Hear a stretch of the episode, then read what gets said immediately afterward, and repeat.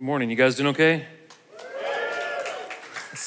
Still waking up? Hey, at least you made it here, right? You know, you're part of the elect, special, extra good Christians that actually made it to church today. Good. Thank you, right? So we're in the book of Romans. If you weren't here last week, Josh, who is the pastor of our Cannon County church, um, did an absolutely phenomenal job. Uh, fantastic job. And that was, uh, that was no easy passage to teach uh, it was funny. I was like, hey, Josh, um, you're going to speak in, in, in, Murfreesboro. I'm going to go out to Shelbyville, our newest church plant. I, I was going to go speak to a couple hundred. I was going to let him speak to thousands and thousands on that really tough topic. But uh, it's interesting, um, and I'm not trying to like promote myself at all, but in the, in the, in the second book that I wrote, uh, there's one of the chapters where it mentions the first time that someone walked up to me and said that they preferred Josh over me. And uh, it's funny, I don't know if Josh has read any of the other chapters in that last book that I wrote, but he's very familiar with the one about him being a better speaker than me. So he tells people he'll autograph that chapter. And I'm like, you, you didn't write that chapter, you know, but. So he's a good teacher, but a, a, horrible person, if we just want to be honest, right? So, no, I'm just joking. I'm just joking. He's a great guy. So. so. we've been working through the book of Romans. We took two weeks just on chapter one because chapter one is, is, is dense. It's not that it's hard to understand, but it is very hard sometimes to, to digest, to accept. Moving into chapter two, um, it is a little bit more complicated. But, but what we talked in chapter one, at the end of chapter one, was this at the first half of chapter one, you talk about the goodness of God, which we love to talk about that. God loves us. We're, you know, God, we're his children. We love that side because it's very comfortable. The second half of chapter one talks about the judgment of God, the wrath of God. And that is not as comfortable to talk about as his love, but it is very, very important. Because if we know God is a good heavenly father, one cannot be a good father if they do not hold evil into account. It's like I'm a father of two girls. If I see someone hurting my children, and if I don't step in to stop that evil and deal with that evil, I'm not a very good father. It's the same thing with God, right? Yes, He loves, but He is also righteous and He holds evil into account. And those are both very, very important. And it is actually that wrath that illuminates His love and His justice and His goodness. So that's what we talked about last week. This week, we're going to talk a lot about judgmentalism, we're going to talk about hypocrisy. We're going to talk about self righteousness, right? All stuff that we do and things that we mess up and ways that we act selfishly and self serving. And we're going to talk about the only remedy for those things, for hypocrisy and judgmentalism and prejudice and self righteousness. And again, things that we've all done, right? The only remedy for these things is to invite God in to do what Paul calls a circumcision of the heart which means a, cutting off of the evil things of our heart and replacing those things with the good things of God, with the Holy Spirit of God. But we have to take a posture to where we invite that in. God, come on, right? Examine the darkest parts of me, reveal to me things that need to change, cut off the parts that you don't like. And it's, it's this very kind of vulnerable stage that we have to get to, to where we invite God to kind of do this spiritual surgery on us. And so in chapter two, we'll do all of it. And man, it kind of sounds like Paul is really just hammering people, especially Jewish people. But, but here's the thing Paul was a Jew, and we can read this. When we read this chapter today, you can take the word Jew out and you can replace it with North American Christian, and it works like it was written last week. Seriously, it's crazy how much this kind of reveals the state of our culture today. People haven't changed much in the last 2,000 years. We haven't really changed much since the dawn of creation. But, uh, anyways, we're gonna, we're gonna talk about this question today have we invited God in to do a spiritual surgery in our lives? Okay? So you should have received a notes handout when you walked in, has everything I'm going to say in there. Everything will be on the screens. If you have a physical copy of the scripture, we're in the sixth book of the New Testament. You have the four Gospels, the book of Acts, and then the book of Romans. We're in the second chapter of that. If you have a smartphone, the Experience Community app very, very easily. You can follow along with the scripture, you can follow along with all the notes. If I bore you, you can play Candy Crush, and from my vantage point, I'll think you're just really into my notes. So uh, you can even get away with that if you want to. So, but the people behind you will know. Anyways, uh, okay, let's pray, and um, we'll go through chapter two today, and we'll get through it relatively quick, and uh, we'll hang out a little bit at the end and, and kind of take an inventory, okay? Father, Lord, we love you. God, you're good, Lord. Thank you for everyone who's in this room this morning. Thank you for everyone who's watching online this morning. God, Lord, I pray that we just take a very vulnerable posture today. Lord, that we are open and honest enough to say, God, come in, check out the darkest parts of me, reveal them, Lord, shed the light on them, God, cut out the things you don't want. Father, I pray for our church. I pray for our, our campuses, all of our different campuses, and Cannon County and Davidson County and in Bedford County and here in Rutherford County, God. We pray for all the churches that, that, that, are represented by those counties, Lord. We pray for all the churches we work with in the United States, ones that we work with in Africa, El Salvador, all the different places that we get to do ministry. We just pray for your church, Father, Lord. God, we love you. We thank you. Be with us today. We pray that all of our study and conversation today, God, that it honors you, and Lord, that it sharpens us and makes us more of what you want us to be. God, we love you. We thank you. We praise you. Pray all these things in your son's name, God, in Jesus' name. Amen. So, this is written as a letter. It's a long letter, right? By a guy named Paul to a church in the city of Rome, hence the name Romans, okay? And so he is talking to a group of believers that started off mostly Jewish, but probably now is a pretty mixed bag of people, okay? So, let's jump in here. Therefore, every one of you who judges is without excuse. For when you judge another, you condemn yourself since you, the judge, do the same things.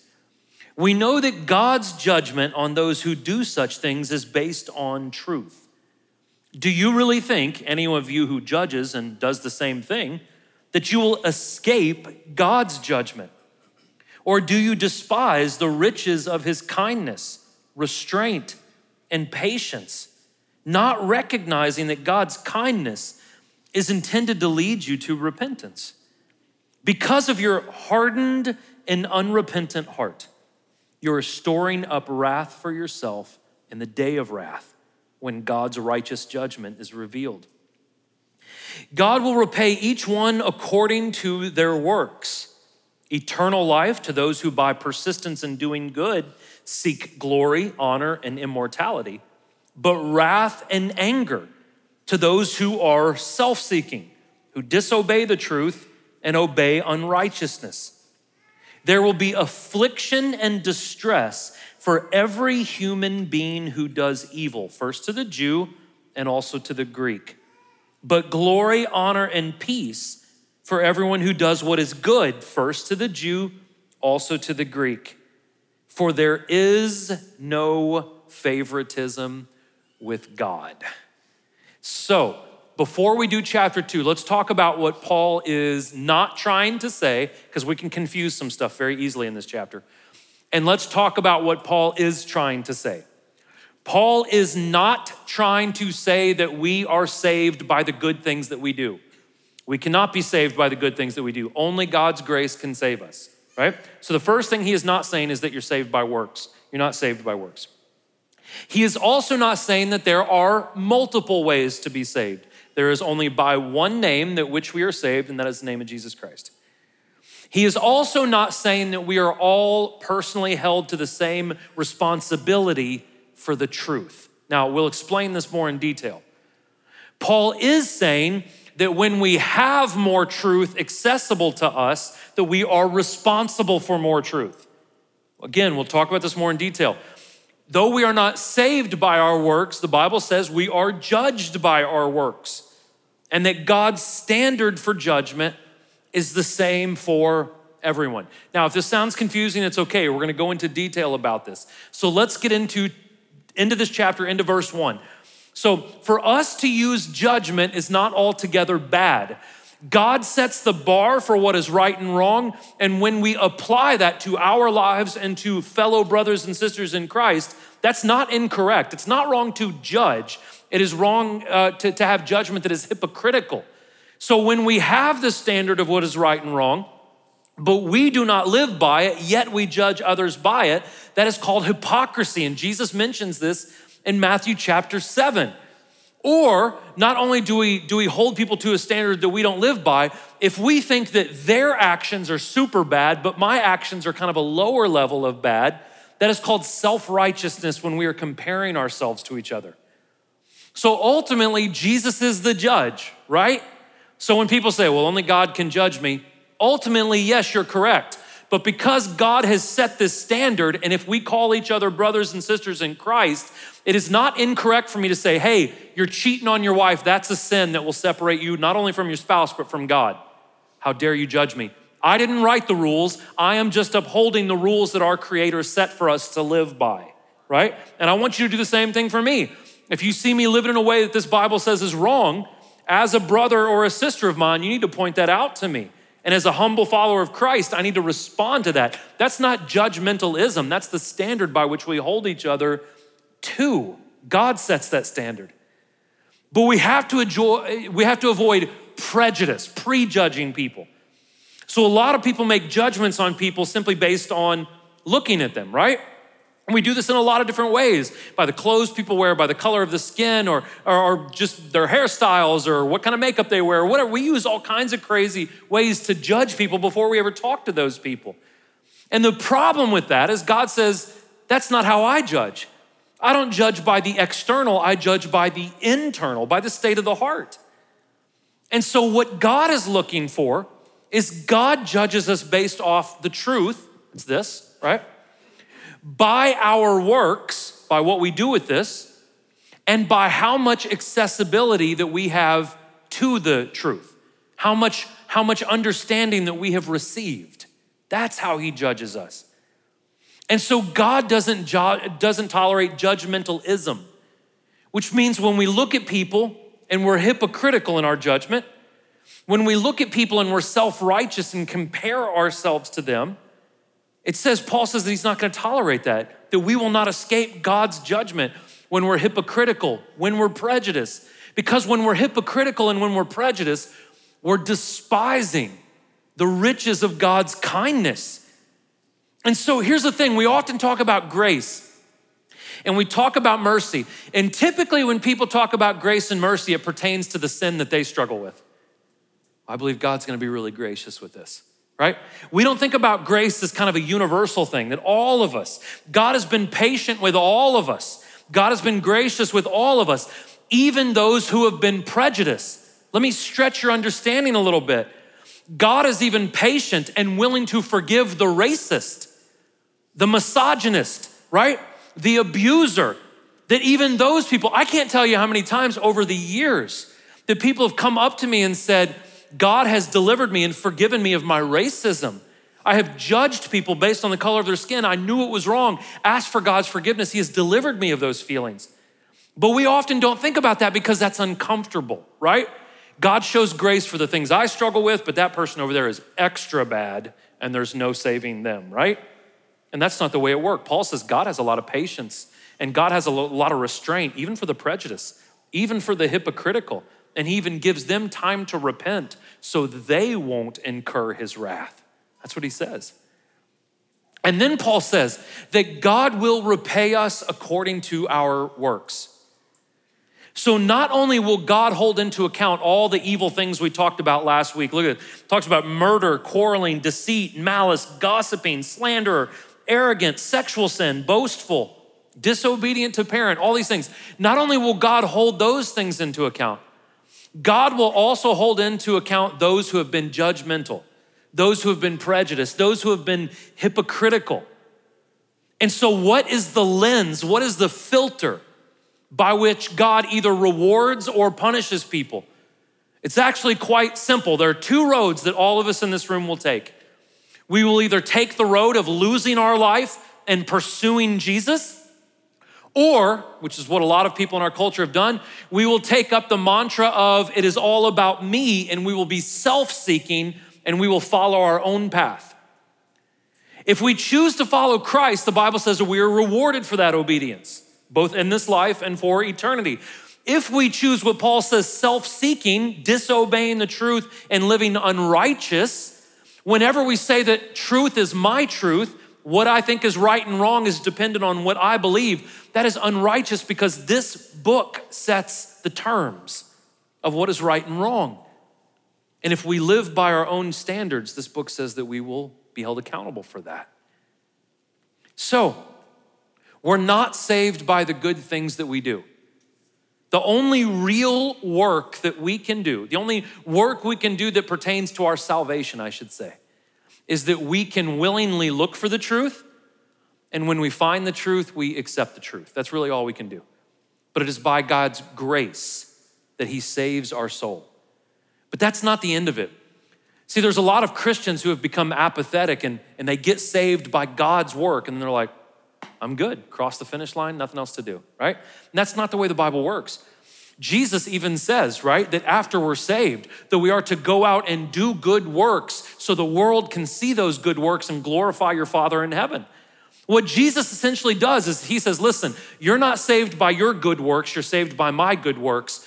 But after my good works save you, it's time for you to go get to work, right? It's time for you to go out and do things and bless the world around you and let your light shine so people can see it. And so we're not saved by our works, but we're not saved from working either. We have a job to do, a mission to accomplish. And I love this at the end. Look how progressive the Bible is. Paul says there is no favorites when it comes to God. I love this. Doesn't matter the color of your skin, doesn't matter how much money is in your bank account, doesn't matter if you're a man or a woman, doesn't matter what nation you were born in. Paul says God gives glory, honor, and peace to all people who will humble themselves. What does this mean? This means that the cross of Jesus Christ is the great equalizer of humanity. It puts us all on a level playing field. That means any of us, even, even if you've done awful things, any of us who will humble ourselves can have a relationship with the Creator God. Any of us. If you go back and read about the cross in the Gospels, the guy that helped carry the cross was an African Jew. He was black, carrying the cross up to Golgotha. Uh, one of the people that got saved, or several of them, it says, were several Roman soldiers that helped nail Jesus to the cross. They said, Surely this was the Son of God. So you have a black person, you have these Roman soldiers that were pagan, you had a thief on a cross that Jesus said, You'll be with me today in paradise. Do you see that the cross is the great equalizer? It's the great leveler. It doesn't matter where you're from or even what you've done. But if we will humble ourselves, Jesus says, Come on, come on. That is good news. That may be the best news we've ever heard, right? It doesn't matter what our background is. Come on, Jesus says, Come on. Any who will humble yourselves, come on, I'll take you. All who sin without the law will also perish without the law. And all who sin under the law will be judged by the law. I highlighted this verse. For the hearers of the law are not righteous before God, but the doers of the law will be justified. So when Gentiles, that's non Jews, who do not by nature have the law do what the law demands. They are a law to themselves, even though they don't have the law. They show that the work of the law is written on their hearts. Their consciences confirm this. Their competing thoughts either accuse or excuse them on the day when God judges what people have kept in secret, according to my gospel through Christ Jesus. Now, this part gets a little bit more complicated. So here's the thing God is not, uh, uh, he, he doesn't only judge us by the truth and by our works, God also takes into consideration the knowledge that we have access to. What does that mean? In God's goodness and righteousness, He will not hold people accountable for information that they never received. Now, we have to be careful with this, right? And so that doesn't mean that we choose to be ignorant. The example I've been using all weekend is, is most jobs, most good jobs, most good organizations, right? When you get hired, they will give you a job description. This is what we expect you to do. These are things that you cannot do, or you'll get fired, right? So when you work here at the church, we have job descriptions. You read over them, it's two pages, you sign the back of it, and if you break those things or don't follow those things, well, then you lose your job at this church. The problem is, is that if I never give you clear expectations, if I never give you a job description, and one day walk up to you and I'm like, you're fired because you didn't do this, this, and this. If I didn't give you a clear expectation, you say, well, I never knew that I wasn't supposed to do that or that I was supposed to do those things. It's the same thing with God, okay? But we can't choose to be ignorant. So if someone, if I were to, if you're, if I'm hiring you and I slip over a job description, you're like, I don't see that. I'm gonna do whatever I wanna do here, right? It's not there. That's not the way it works all of us should be seeking answers, but not all people on planet Earth have access to as much information as we do. When you go onto an island in Lake Victoria in Uganda, which I've been to many, many times, Their language is Lugandan. There's very few Bibles published in Lugandan. So they are not going to be held to the same level because they have not been they have not had the access to the same amount of information as I have. But here's the problem. In Romans chapter 1 it says that we're without excuse. So we learned in verse 120, and Josh put this really, really well last week, that when we walk outside and we feel the sun, I don't know if the sun's shining, I haven't been out since this morning. If we walk outside and if the sun is shining and we can, we can kind of see the sun barely in the distance, we know that if we were any closer to that, we would burn up, any further away, that we would, we would freeze, that we know that the tilt of the axis of the earth and gravity is what holds us on, and the atmosphere sustains life, and this complex beings that we are, right? we should at least be able to see nature and know that there is something greater than us. So, at the very least, everyone who has ever been born will be held accountable by the evidence of the created world around them. But the real question is this the real question goes deeper than that. Do we have a desire to seek something bigger than us, or is it really all about us? That's what God is looking for. Do we have a desire to seek the truth? Okay? So, the problem going on in Paul's day, now again, like I said this earlier, we could take out the word Jew and just put North American Christian from here on out. In Paul's time, the Jewish people thought they were better than everyone else in the world. There were two kinds of people in Paul's time Jews and non Jews. And the Jews thought that they were better than everyone else because they had more knowledge about God than everyone else. The problem was, Paul says, is though you have all this access to knowledge, you don't do anything with your knowledge. You know the truth, but you don't live the truth. Sounds like this one nation under God that we live in right now, doesn't it? We think we're somehow superior to the rest of the world because of the access of knowledge that we've been given. But the problem in the United States right now is we do not live out that knowledge. We have access to the word, we have access to multiple translations and formats, and we have freedom to worship and go to church and hear people teach on it, but we have done nothing with it. And so Paul says this it's not people that hear the knowledge that are good and righteous, it is people that act on the knowledge that are good and righteous, that are justified.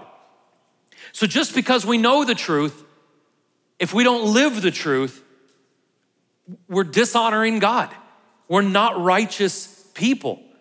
So again, let's zoom in to, to us. And I'm not picking on the United States, but this is where we live, and this is the culture that we need to deal with, right?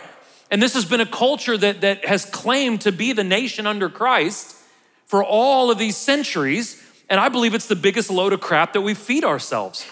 23% of the United States, less than a quarter, goes to church once a month. Less than 45% of all professing Christians even believe that the Bible is the Word of God. And while Christianity is falling apart in the United States, it is spreading like wildfire in the Middle East and Iraq and Iran and in Sudan and Africa. And it is spreading all over Southeast Asia and China. And we have access to all this knowledge here, but we don't live by it. We don't care to follow it. And our society is a wreck. And you are seeing Christianity absolutely blow up in other parts of the world where they are fighting to get their hands on a copy of the scripture. So, man, not only do we have copies of the scripture in the United States, you can get it in all kinds of different versions. You can get freaking comic book versions of it if you want. You can hear it on audio. You can plug up your phone in your car and listen to Morgan Freeman read the book of Leviticus. Imagine driving to that. Just not because of Leviticus, Morgan Freeman, right? A soothing voice.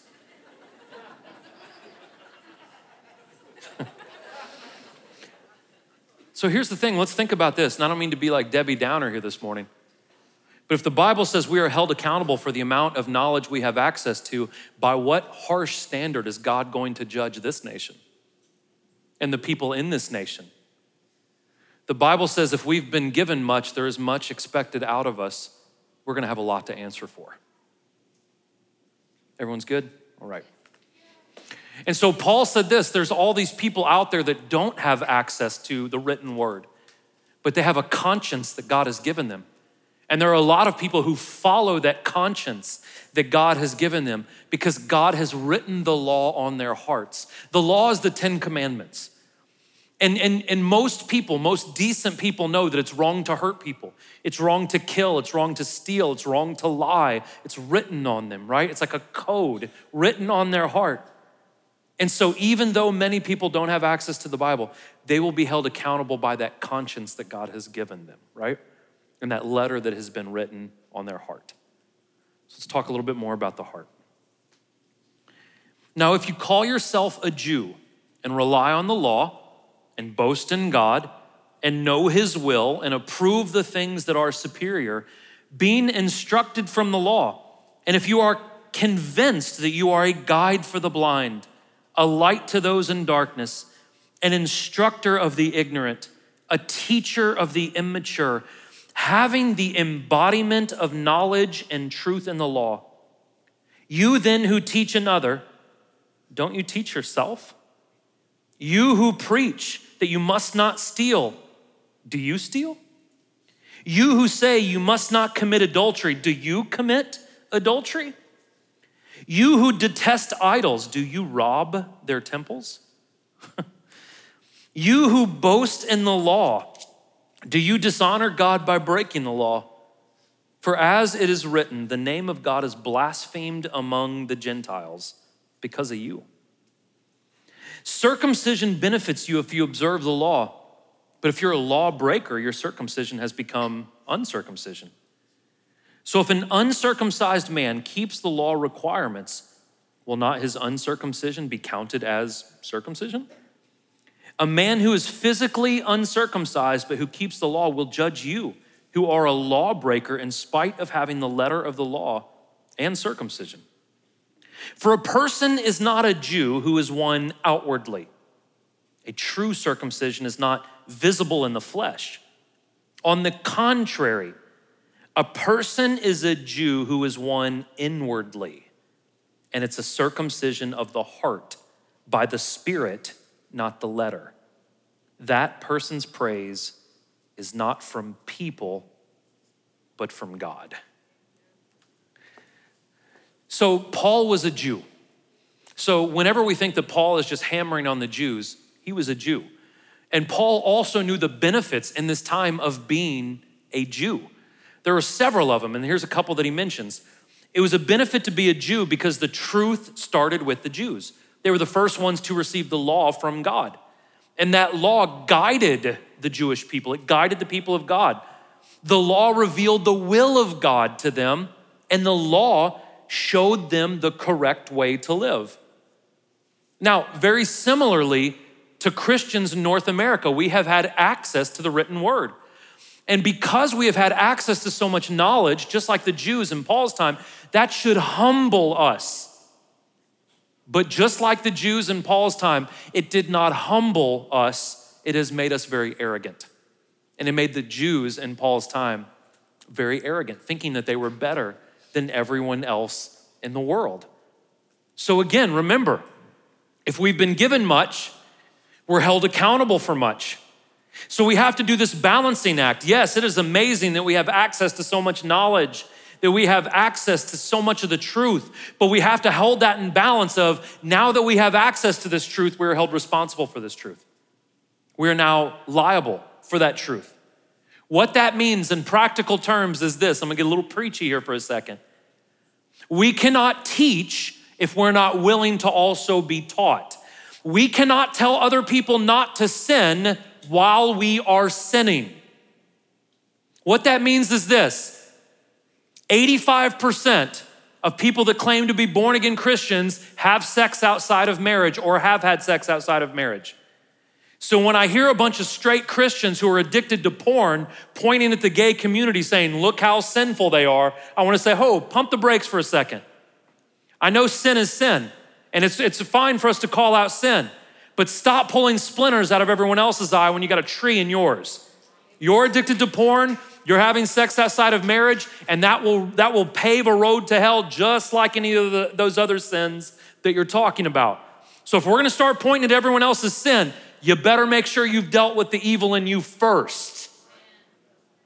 We can't tell people not to sin while we're sinning. Can't tell people not to cheat on your wives when you're looking at porn all the time at three o'clock in the morning. Adultery is adultery, correct?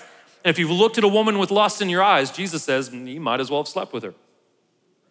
We need to pump the brakes sometimes, don't we? We can't call out sin if we're living in sin. We can't preach about idol worship when a bunch of people won't show up to church because a football game is on. Everyone awake? We can't talk about all these evil pagans out there that think other things are more important to God when we won't come to church when it's raining. I'm just kind of sick of playing games. If we're gonna do this, let's do this. If we're not gonna do it, let's not do it. But that's the thing, we cannot brag about being followers of Christ when we're not following Christ. And that's what a lot of, not, not you, man, and I'm not just saying this. This church is such an exception. You guys are phenomenal, but we need to make sure that we never slide into this. We need to make sure that we never start going down this road of this self righteous, judgmental Christian. It's not the road we're to go down. And that's what Paul is calling out here. Because what happens is this when we become self righteous and when we become judgmental and when we become hypocrites, it blemishes the reputation of God. Not that God has done anything wrong, but his ambassadors have. And Paul says when you dishonor God by breaking his law, it makes it impossible for us to go out and share the gospel. So if we go to work and we got all the bumper stickers on our cars and the big tattoo of Jesus and a cross and we're wearing the shirt and the whole nine yards and we're gossiping and slandering and lying and being lazy and we're doing all kinds of awful things, what happens is a bunch of non believers say, Man, if that's Christianity, I don't want anything to do with that. That person's terrible. So, for those of us that know better, we need to humble ourselves. Say, God, forgive me. And when we say, God, forgive me, that's, that's not completely repentance. Repentance is then taking a step away from that evil, honoring God by how we live. And that's not just so we can get to heaven, it's so your kids can get to heaven, it's so your neighbor can get to heaven. It's so we can shine a light that others will see the goodness in us and we can deflect them back to Christ. Listen, your kids are watching you. And when you come into this place and you put on your big smile and everyone's great, and then you get in your car and you and your wife fight and you look at what God, God knows what and listen to God knows what and say God knows what, your kids see this. And they say this whole Christian thing is bullcrap. It hasn't, it only changes us when we're in the building. And then they go out and act like hell.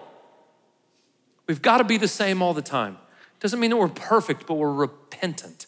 We're humble. We're doing our best to follow what this Bible teaches. So, Paul says that circumcision benefits you if you observe the law. So, what that means is this the outside, it's fine to look the part, it's fine to talk the talk as long as you walk the walk. If you're gonna post that picture of your, your Bible in a bagel, it's not enough just to post the picture of the book, you need to be reading the book. That's what Paul is saying. It's okay to wear the t shirt or get the tattoo, that's fine, but you better live it out too. If you're gonna talk it, that's fine. You better walk it too. So Paul is saying that again, God doesn't judge you by your t-shirt or your tattoo or your bumper stickers or your bagel Bible Instagram picture. God sees the heart. And we can look the part, we can fool everybody, but you will never fool Christ.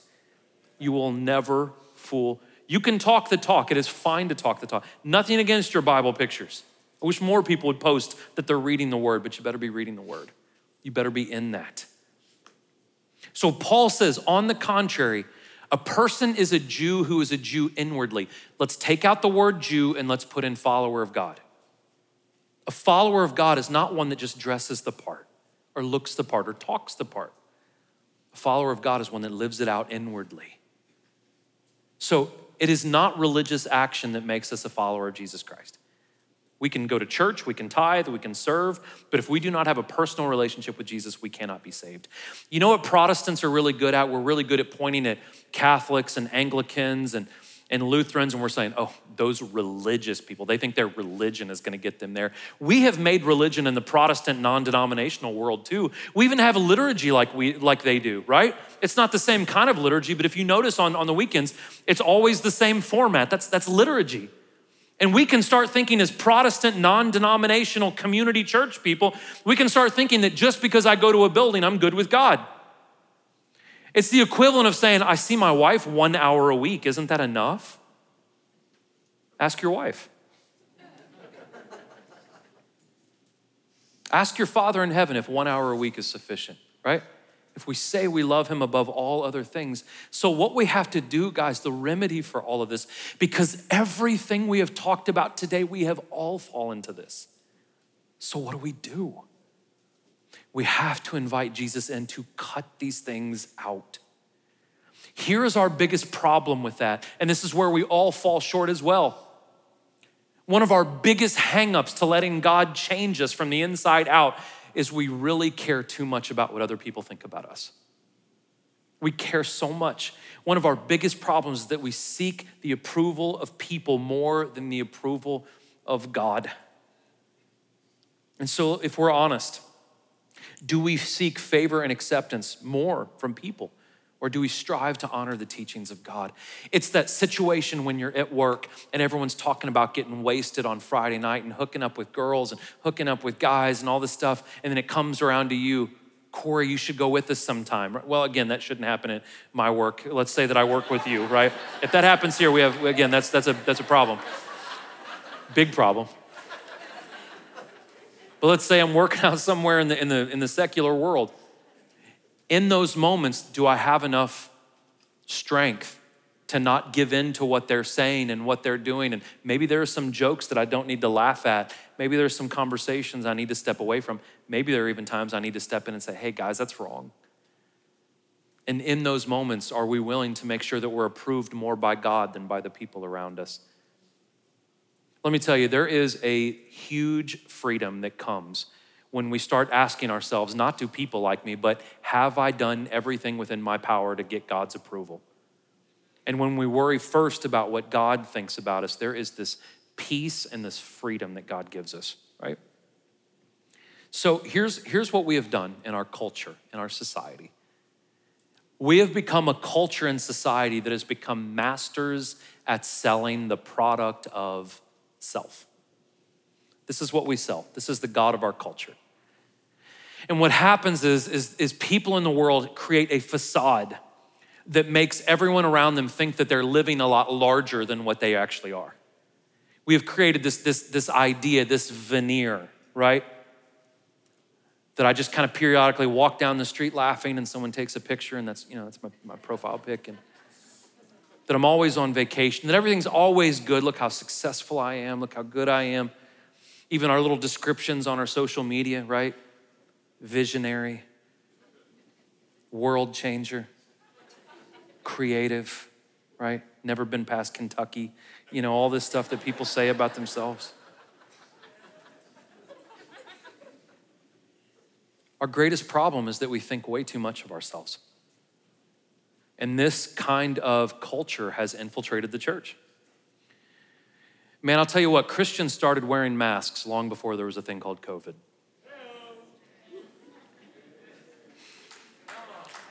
And, and it is, it's what we do. We think that we can come in here, just make sure that we're wearing the right thing, that we look the right part. We smile, you're okay, I'm okay. Let's not dig too deep, right? We put on this veneer, this thick, thick mask. We've become so good in the church world at wearing masks, and it even happens with pastors, right? You got these pastors that dress a certain way and only teach the stuff that is warm and fuzzy feeling, and and we just keep it real surface level and we never dig deep.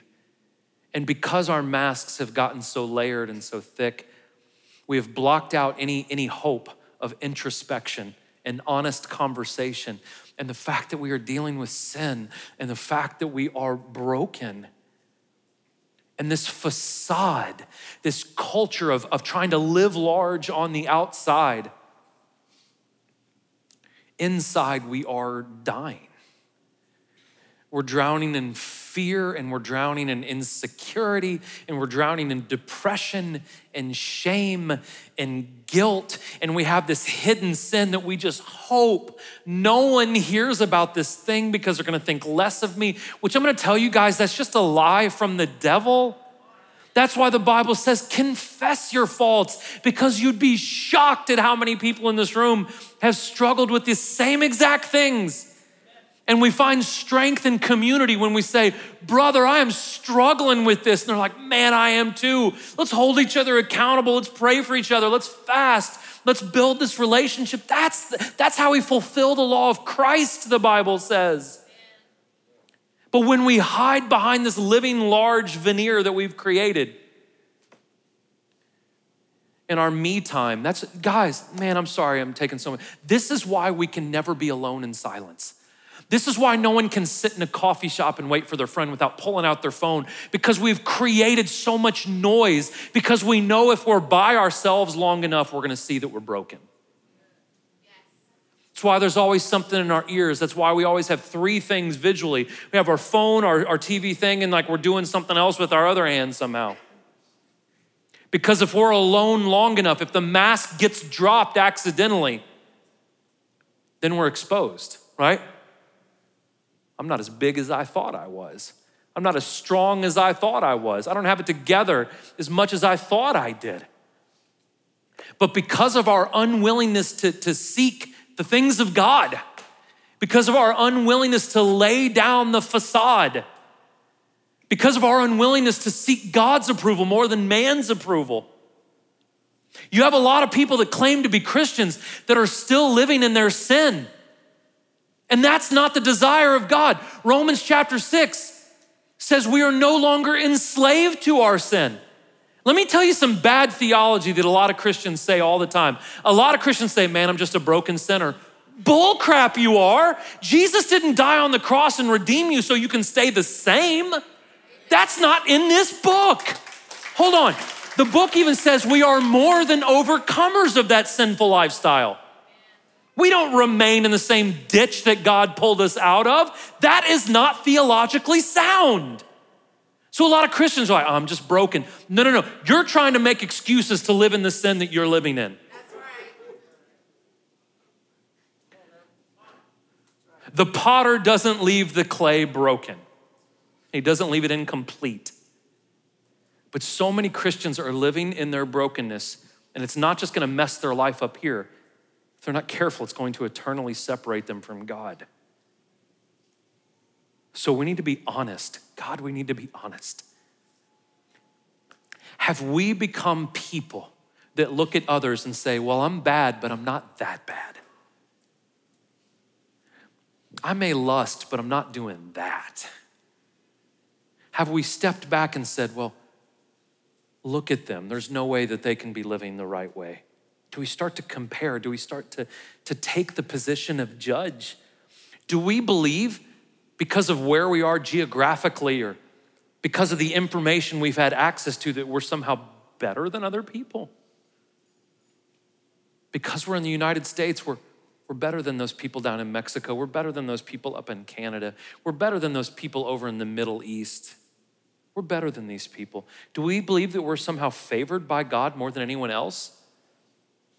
Do we believe that we can somehow be woke enough to like garner heaven? Do we believe that we can be like politically correct enough to like earn God's good graces? Do we think that we can feed enough homeless people to, to earn our way into heaven? If you don't know who Roy Kroc is, the guy that, that stole McDonald's from the McDonald's brothers, a pretty horrible human being.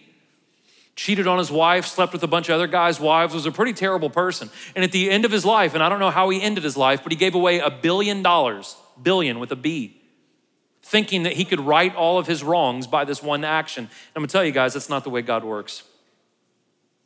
We cannot buy our way into salvation. Do we know that it is only by his work and not by our work that we can be saved? Let me ask you this Are you actively looking for the answers? Let me ask you an even greater question when you find it, will you submit to it? If you break open this book and you start reading it, I promise you, you're going to come across something that's going to offend you. But if we believe that this is the infallible, inspired word of God, when we find the truth, will we relent to it? Will we, will we submit to it? Do we understand here, now, today, you and I, we have been exposed to the Word of God, the things in this book do you know that as an American who has the internet and access to the Word of God, access to church, do you know that you're going to be held responsible for that? I wasn't joking and I wasn't trying to sound like a Debbie Downer when I said America is going to be judged harshly. We're going to be judged harshly because for 300 years we have had religious freedom. We have had access to the word. We have had access to church, to worship, to the truth. We've been blessed in this regard, but because of the substantial blessing that we have received, there's a huge amount of liability that we hold for that. Do you understand that? That you can't just hear in this place that it is wrong to do something and then walk out and do that and think that God turns a blind eye. We're gonna be held responsible for that. Let me ask you this, and if you haven't done this, I implore that sometime soon you do this. We need to invite God into the darkest chambers of our heart. Not just a Lord, I believe you and I accept you. No, no, Lord, dig in. God, reveal the, the, the darkest chambers of me and not just bring light to the darkest chambers of my heart. That, that phraseology, darkest chambers, that was used by Solomon in, in the book of Kings, I think chapter 8, I could be wrong.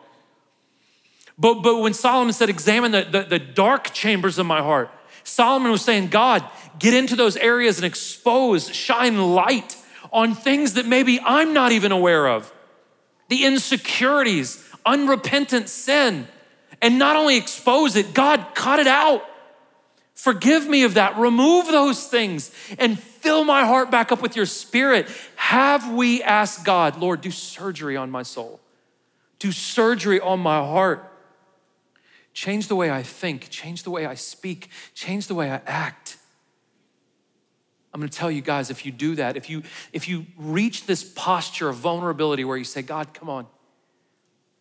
Surgery is good for you, but it's not always comfortable. Sometimes God may cut out that relationship. God may cut out that addiction that you are in love with. God may tell you to move. God may tell you to stay. But are we going to position ourselves? Because, guys, listen, I'm going to show you this sentence, and I have not been able to escape this sentence all week. And the whole time I've been praying and thinking about it, I'm like, God, I don't even know how this pertains to what we're talking about this week, but I could not escape it. We cannot do this life under our own power. It is impossible. It is so brutal, it is so ugly that we will fall apart if we try to carry it all on our own. If we do not reach that place of vulnerability to where we say, God, come on, whatever you want for me, whatever you, if we do not reach that place, we're gonna blow it. We're gonna ruin our marriages. We're not gonna raise our children correctly. We're not gonna build healthy relationships. These are just things in this life. Not to mention, if we do not relent and let God have access to everything, we will not make it to an eternity with Him. You and I cannot make it under our own power, it is impossible.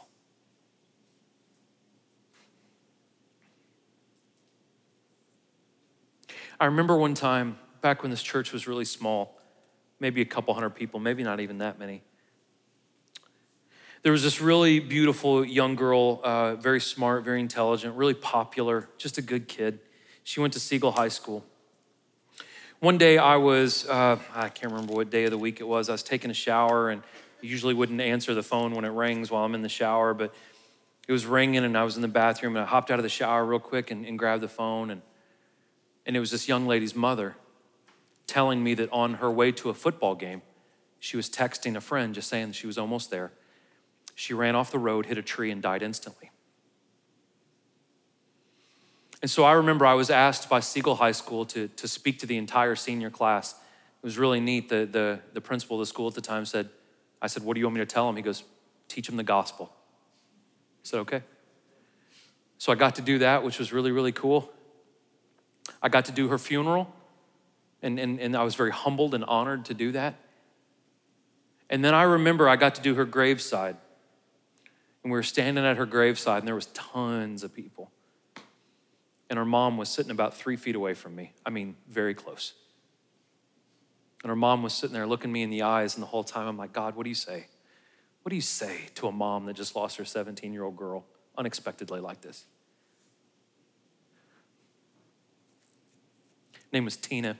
I looked at Tina and I said, Hey, listen, the only way you're gonna make it is if you live the kind of relationship with Jesus that your daughter had. Because I'm, I'm gonna tell you this if you live a life that honors Jesus, you'll see your daughter again.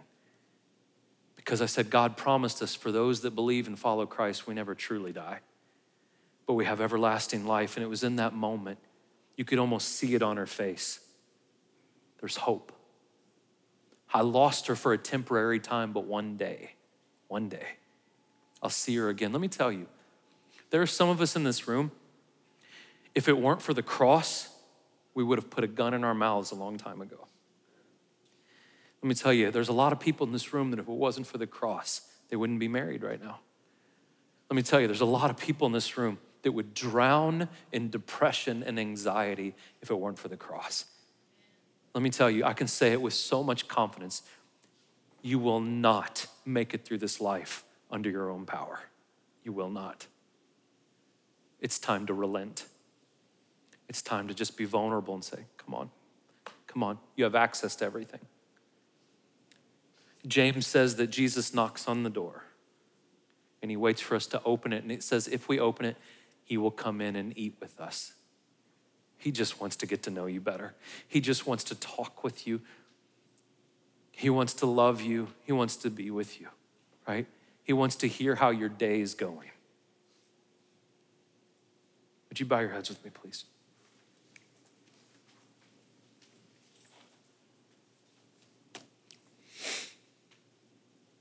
If there is anyone in this room, maybe you do not have a relationship with God, or maybe it's, it's very new and you have some questions, up here on my right, your left, Pastor Muhammad is up here.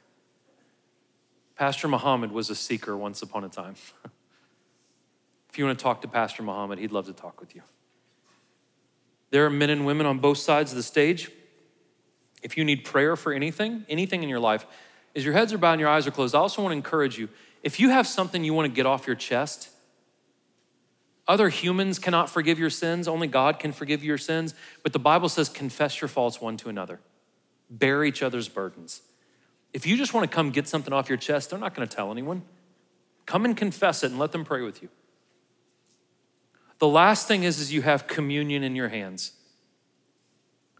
That is again a reminder that God loved the world so much that he gave his only son, and that whoever believes in him will not die, but have everlasting life. That if we will ask God to forgive us of our sins, if we will take the posture of vulnerability and say, Lord, come on, whatever you want to do to me, do it. You're in the hands of a good, loving, gracious Father. Father, Lord, we love you. God, I love this church. Father, I love this church. Lord, I love the people in this room.